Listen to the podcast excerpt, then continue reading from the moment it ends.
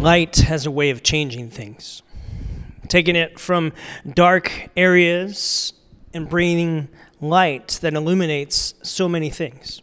And all throughout the scriptures, we see over and over this imagery that your life as a follower of Jesus, my life as a follower of Jesus, is meant to illuminate the people around us and the world around us and to have an impact. Uh, last week, we celebrated Easter. Many of you were here. We celebrated the fact that Jesus got up out of the grave, which is an amen any Sunday.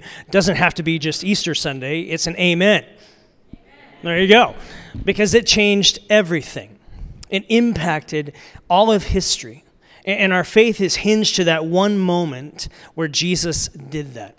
No other faith on the planet can, can go back to one particular moment, one particular event. And we have the, the privilege of that because of what Jesus did. And we looked at uh, Revelation 3.20 where it talked about Jesus knocking on the door of every human life, saying, will you let me in? And for some of you, you may have prayed that prayer. You may have made a decision to say yes to Jesus last week. And maybe you didn't share it with, with us, but maybe it was just between you and Jesus. And you were like, I'm, I'm going all in. I'm saying yes. I've still got questions. I've still got doubts, but I'm saying yes the best I know how in this moment. And if that's you, I want to celebrate you. Uh, maybe many of you have said yes to Jesus for a while, and you've been walking and kind of traveling and traversing life with Him and living out your faith in this way, and, and that you deserve to be celebrated as well. But I want to encourage all of us who are walking in faith with Christ listen, your faith is a personal faith, but it is never meant to stay just personal. I want you to hear me on this our, our, our, personal faith with our personal Lord and Savior Jesus Christ is never meant to just be personal between He and I or, or you and Him alone. Uh, we're meant to go public with that. And so I'm just throwing out the challenge now that 40 minutes from now, we have an opportunity for some of you to maybe go public with your faith, to go public with your yes to Jesus. That we have baptism set up. Now, listen, we don't have anyone scheduled, but we filled it just hoping and seeing. If there isn't any, we're going to water the grass. It's good. All wins. But I'm letting you know right now that there's an opportunity. We've got towels, we'll take care of everything. And if you want to say yes to Jesus and you have said yes and you've never gone public with that to, to let everyone know, I kind of remind people baptism is kind of like a lot like my wedding ring. It's a public sign of a, a, a personal commitment I made. If I take my ring off, it doesn't make me unmarried but this is a symbol uh, of a decision I made, and that's much baptism is. It's, it's a symbol of a decision that you made. And so this week, we're kind of going uh, off of Easter and realizing that the God of hope and all grace, who got out of the grave, who made a way, who knocks on the heart of every human life to say, I want to have a personal relationship with you isn't content with us just having a personal relationship. In fact, really what begins in that moment is something very deep and personal, and that's true, but also meant to be something very public in going forward with that. That we're meant to have an irresistible kind of faith bubbling up and developing and nurturing within our, our life with Jesus that begins to have an impact, that begins to shine a light, if you will, to the people around you in your office at school, in your neighborhood, uh, the people that you connect with, and the businesses that you go to, and how you live your life. It's meant to begin to shine a light and that we are launched out. Dr. Uh, Martyn Lloyd-Jones says this Christians become a light to the world to the degree that they stand out as different from the world. And that doesn't mean that Christians should never go see Avenger movies. That's not what it's saying. It's meaning you don't have to be different, like, okay, I gotta be weird and completely different. No, but this is meaning I'm operating off a, different operating system, if you will. That I have Christ who's the guide and leader of my life, and it therefore impacts the decisions and the choices and the way I live my life that is different. And so it is a challenge in that, in a culture that wants us to push and go and be a certain way and live a certain way. But that's what light does. Light is different than dark, isn't it? It just is. It can't help but be different. It can't help but have an influence upon the darkness around it and begin to change things because of what it is. It's light. Uh, this imagery, a lot is taken from Matthew chapter 5. And so if you have your Bibles, you can go there. Matthew chapter 5, verses 13 through 16, Jesus is teaching the Sermon on the Mount. In fact, if you have uh, your phone, you can actually open it up. And uh, let's see here. If you go to sermon notes underneath the app, you can follow along and all the stuff that's going on. And there's a couple links in here I want you to see tonight. Um, so if you just go to the app and open up sermon notes, it'll take you through all that stuff. But in Matthew chapter 5, Jesus is teaching. He's gone through the whole Beatitudes of like, this is what it means to be a follower of Jesus. This is what it means to be my follower, the kind of person that I'm, I'm crafting you and changing and transforming you to be. And then he says something that has some imagery to it. And this is where we kind of get this idea that Christians are to be light, to be salt, he says. You are the salt of the earth. But if the salt loses its saltiness, how can it be made salty again? If it's no longer good for anything except to be thrown out and trampled, you are the light of the world, he says. A town built on a hill cannot be hidden. Neither do people light a lamp and put it under a bowl. Instead, what do they do? They put it on a stand, and it gives light to everyone in the house. In the same way, Jesus says, let your light shine before others, that they may see your good deeds and glorify who? And glorify your Father in heaven. Meaning, another small reminder that it's not all about you. Okay, Jesus, it's not all about me. My world tells me it's all about me. It should all be about me. No, no, it's not all about you. You do your good works so that people recognize there's something different about you and their attention goes not just focused on you, but their attention is actually drawn to their Creator. That your life begins to have an impact. Jesus uses two remarkable metaphors. This idea of salt, we don't understand. How many of you like salt on your food? That should be amen worthy. That's really good, okay? So, like, salt on your food makes it better, it gives it flavor, right? Do you know you are the flavor of the world? Come on. That's good. You're the flavor of the world, Jesus says. You're meant to flavor the world around you. Salt in a poor society back then was a disinfectant and antiseptic. You would rub it into meat and to prevent the meat from going bad. It was the poor man's refrigerant before Maytag came along. It's how they preserved something. Christians are meant to be pushed into the world to preserve and to push back decay.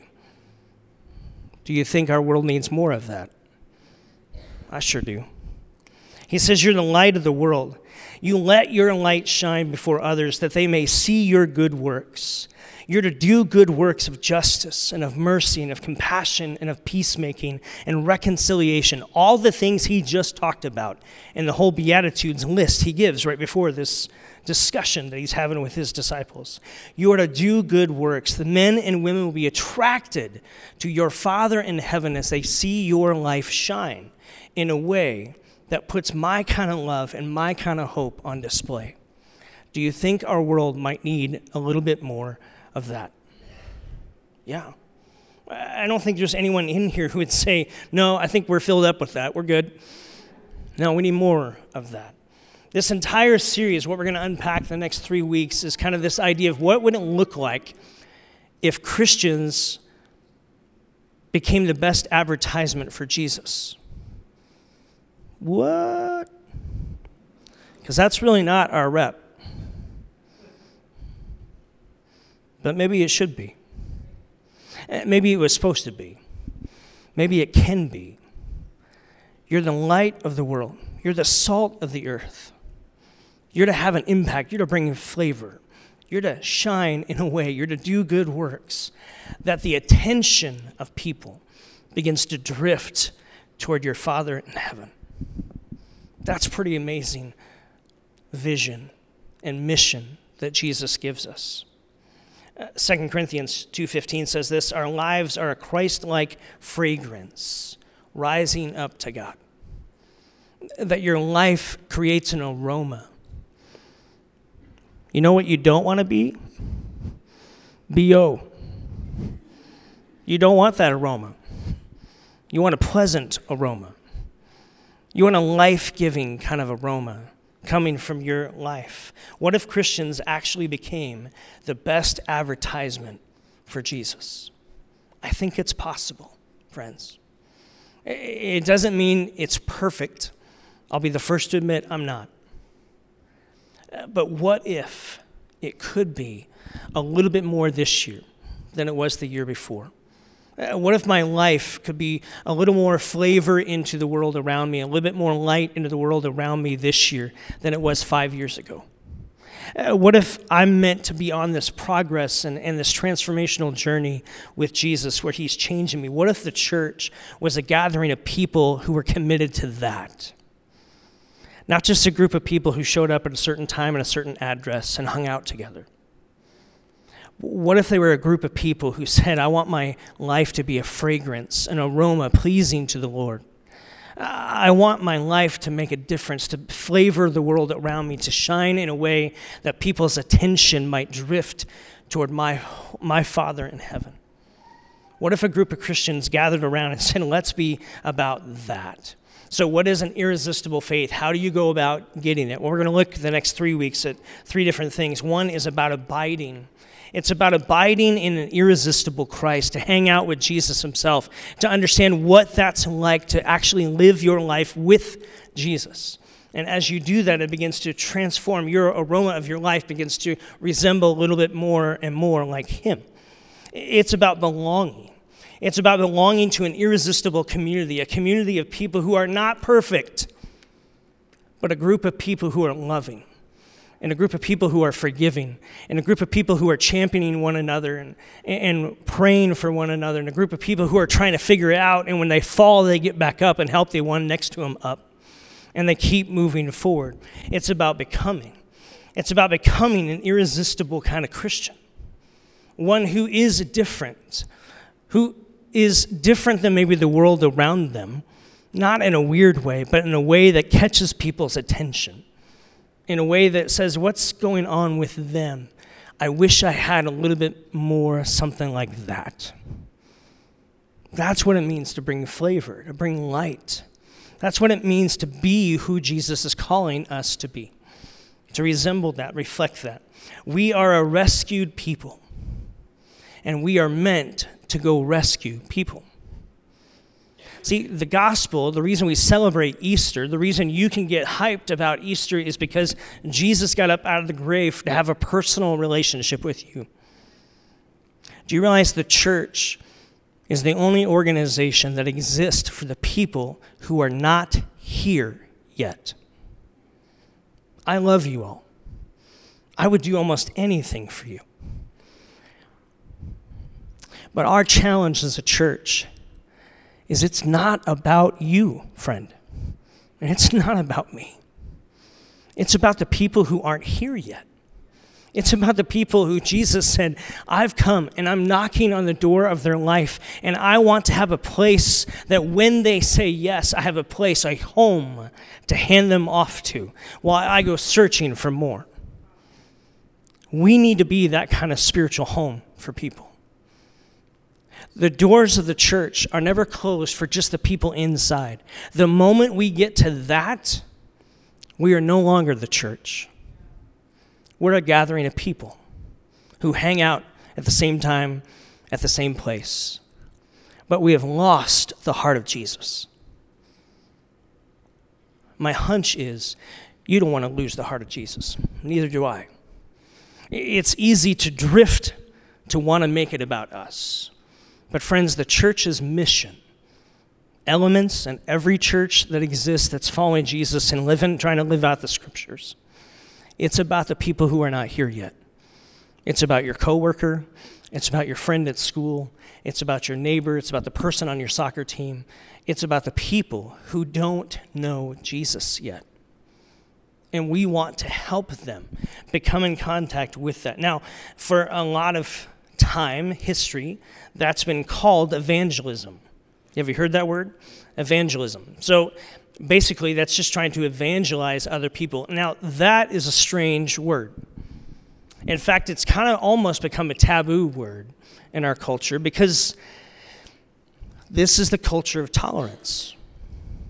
This is the culture of, hey, what's right for you eh, It doesn't have to be right for me.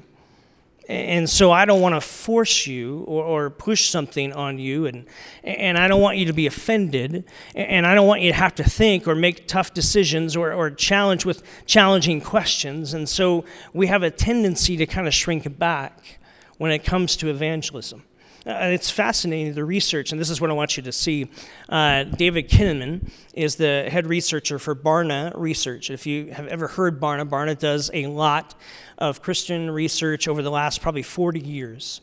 They're probably the predominant research firm.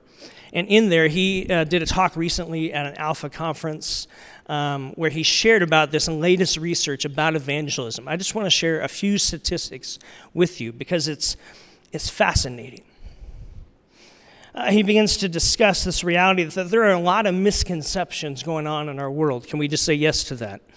There are misconceptions. There are misconceptions about the church. The church also has misconceptions about the world. It's kind of like, um, do you remember Toy Story? Great movie, right?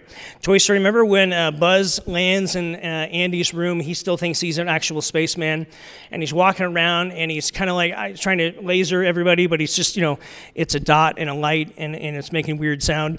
And then Woody walks up, and he kind of pushes his helmet, and the helmet flips up, and Buzz is like, thinking he can't breathe, right? And then suddenly realizes that on this foreign planet called Andy's room there's actually oxygen and maybe the misconception he was going off of is different. He still doesn't realize he's just a toy yet. Sorry to ruin the movie. Uh, but it's been out for a decade, so you should have seen it. Um, but there's misconceptions of what's going on, and, and I think that's a great imagery for the church and the world today. I think the, the world, we'll just kind of label the world, which is outside of the church has some misconceptions about the church. And, friends, I, I, believe people in the church have some misconceptions about the world as well. And maybe there's not as much animosity as people think there is or make up that there is. And if we could just figure out a way to have dialogue, maybe conversation would lead to a place where you can actually be salt and light instead of building a castle and pulling up the drawbridge and saying, to heck with you. Maybe the church is never meant to be that. And if the church ever gets to that, then it's extremely unhealthy. It's not fulfilling the mission, Jesus said. Jesus said, You are to go and make disciples. You're to be my disciple and as you are following me, a disciple is an apprentice of Jesus. That's what it is. I'm apprenticing my life after him, trying to become more and more like him. And as I go, I'm bringing other people along in that journey. And when it's right and he's knocking on the door of their life and they say yes, then they are enfolded into that same process. And yeah, I may be a little bit down the road from that, but I never lose sight that we're all in the same process. Uh, we're all just trying to apprentice after Jesus. Uh, David Kinnaman does some research with that. He talks about this statistic 60% of Americans surveyed, just Americans, not Christian Americans, just Americans, said it is extreme to try and convert someone to faith, to your faith. Uh, you can talk about your faith, but to try and convert someone is extreme behavior and should be avoided. Uh, see, what's sad is often faith conversations now are becoming labeled extreme, when in reality, it's some of the best conversations that need to be had. And it's because some of the misconceptions, some maybe rightfully so, uh, people have done some really bad things in the name of God. And maybe there's just some misconception. Maybe the helmet needs to be flipped up a little bit on both sides. And people realize that there's conversation and room for that. Uh, this was fascinating to me. 47% of practicing Christian millennials believe it is wrong to evangelize to someone. with the hopes that they would one day convert. Yet, 94% will say that the best thing that can ever happen to someone is for them to say yes to Jesus. What a fascinating paradox. How can that be both? Uh, this extreme, ah, no, no, you can't do it, to man, the best thing you could do is say yes to Jesus. This is Christian, practicing Christian millennials. Can you feel the tension? That's our world, full of tension around spiritual things, and yet a deep, deep hunger and search for them. I don't have all the answers, but here's what I do know Jesus said, Go and make disciples. Uh, whether we have a greater challenge today to do it or not, it doesn't get us out of the command to do it. It just means maybe the challenges are a little different and a little more challenging. This was a fascinating answer. Uh, they asked the question uh, to people who are not Christians.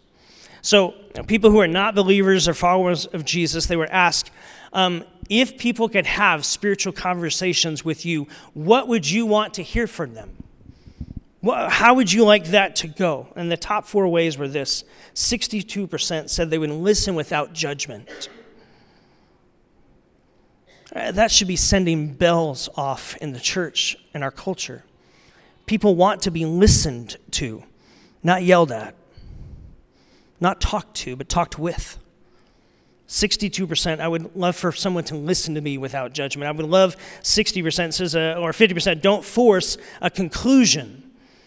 Let me wrestle on my own with the conversations that we're having. 43% says, allow others to draw their own conclusions. And another said, be confident in sharing from your perspective, meaning know your faith. You don't have to know all the answers, but be confident in what you know and just present it and let me wrestle with it. And don't force me to make a decision in that five minutes. And listen to me. And then they ask the question Do you have any Christian friends that you know that are like that? 34% said they did, which means 66% said they didn't. I think that might be the greatest challenge for us, friends. Can we become salt and light, like Jesus is saying, where we could have conversations with people and not judge?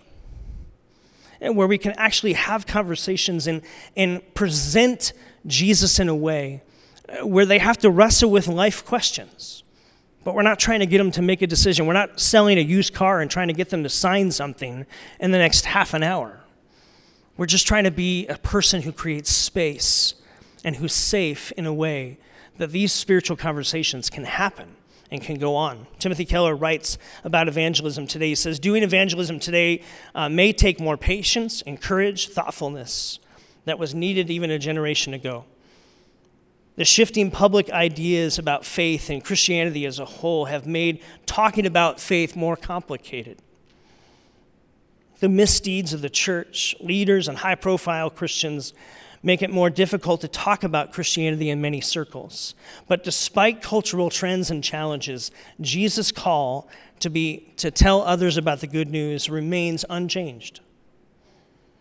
Training could be helpful, but ultimately, evangelism comes down to this it's about being bold enough to have spiritual conversations and sensitive enough in those interactions with others. It's about being bold enough to say, hey, I, am I'm, salt and light. That's what Jesus said I am. And so I, I need to be able to have conversations, but I want to be sensitive in how I go about those conversations. I think Peter talked about this a couple thousand years ago when he wrote this. But in your hearts, revere Christ as Lord. Always be prepared to give an answer to everyone who asks you to give the reason for the hope that you have, but do this with gentleness and respect. I don't know if the church would be described as gentle and respectful today, but maybe it's supposed to be. So, what if Christians begin to model this and begin to wrestle with how do we live this out? And what if the way we begin to live this out began to change things so that we actually became the best advertisement for Jesus because of how we lived? as salt and light. The love of Christ compels me, Paul writes about. 2 Corinthians chapter 5. We are compelled to share the good news for all because God's love is for all. He isn't selective, nor should I be. The gospel is for everyone. It's compelled is this idea of language in the Greek language of uh, to take someone by the shoulders and to not give them an option to the left or to the right, but to lead them in one particular way. That's what Paul's saying. I am compelled to share the good news that life with God is available through faith in Jesus, and He saved me, and He offers the opportunity for you to be saved as well, because He knocks on every human life, and all are welcomed into His presence, and all are sought by his presence and his pursuit. That's what the church needs to champion. Being public about your faith, Timothy Keller writes this, simply means not hiding the wellspring of your life, not hiding who you truly are. Jesus said, You're to go and be my witnesses. His last command is to remain our first priority as a follower of Jesus. And so the challenge is real simple tonight. Tonight is just kind of setting up the rest of the, the weeks we're going to be in this series. What does it mean to become an irresistible Christian? What does it mean to live out an irresistible faith? Well, I think it begins with realizing, man, God knocked on the door of my life. And I said yes to Jesus and I don't want my personal faith to stay personal. I, want it to be public, and, which means I'm not going to hide who I am.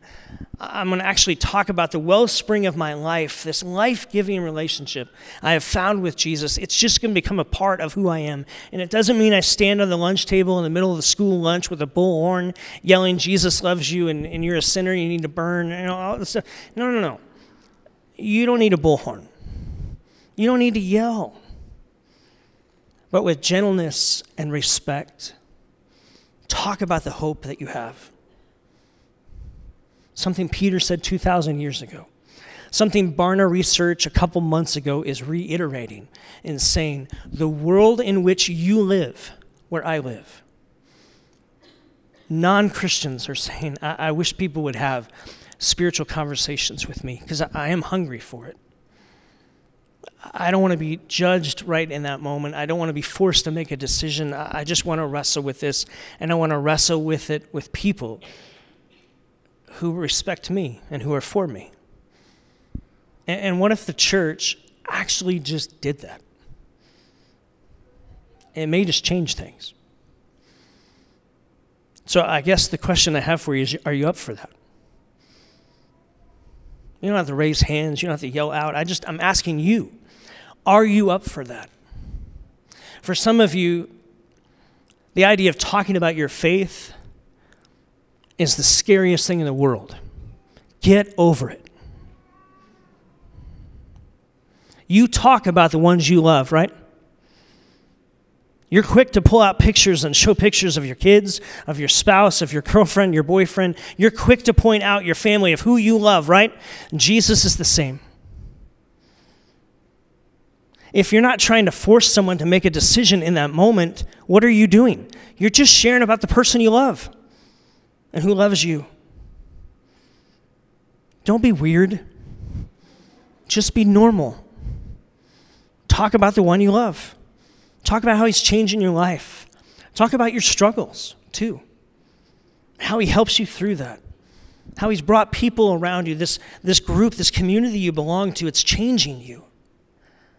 Not because they're awesome. We're not. We're just trying to be normal. We're just trying to be real. And we're trying to live out a life of following after Jesus as a disciple, an apprentice of Him. And as we go, we just bear witness. Here's what's happening. And, and, I know you've talked about trying to search for stuff, and, and I know, you know, we've talked about this in a, in a work trip, and you talked about how you just tried to fill your life with so many different things.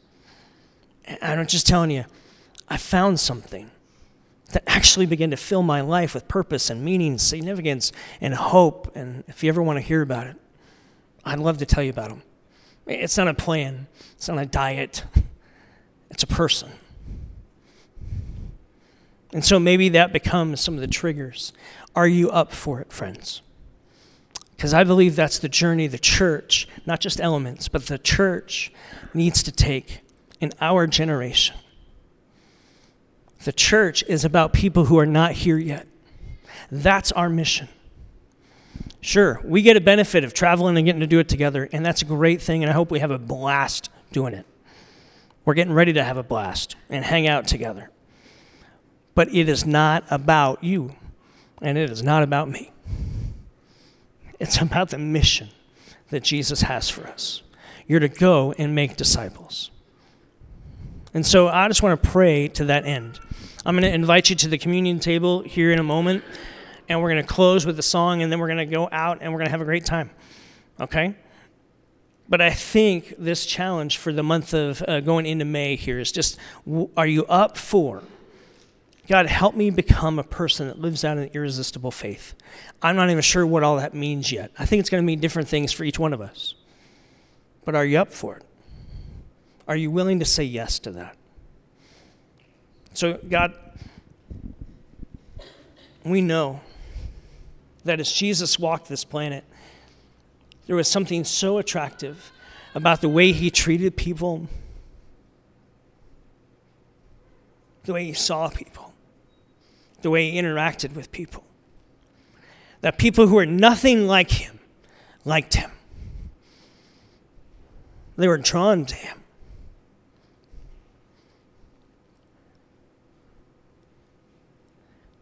Father, may that become the reputation of your church again. That maybe people who are nothing like a disciple of Christ actually really like the disciples of Christ. That there's something about them, this irresistible pull of their faith that begins to get them searching, asking, observing, thinking. All the while, your Holy Spirit is doing the work of drawing them So this isn't about a plan, God. This is about the person of Jesus, your son. We want to abide with him. We want to belong to a community centered on him. And we want to become the kind of Christians that are the best advertisement for him. And how we live on Monday and Tuesday, Thursday, and Saturday nights So if you're up for it, just whisper that to him. Jesus, I'm up for that. I don't even know what all that means yet, but I'm up for it. I'm willing. Father, as we take communion here in a moment, as we close in a song, would you stir our hearts to own this faith journey and to lean in to say yes? Jesus, thank you for your life, your death, your resurrection that empowers us that we might live as salt and light. A world that desperately needs more of that. May it be said of our lives that we became more like that. You're saying yes to Jesus, and that's really what baptism is about. Remembering the life, the death of Jesus, but more importantly, his resurrection. Al's going to be raised to live a new life in him, and he's just going public with that faith in Jesus. And so, Al, have you asked Jesus Christ to be your Lord and Savior? Amen. Well, it is our pleasure, all three of us, get to baptize you in the name of the Father, the Son, and the Holy Spirit. So gather in, let's cheer.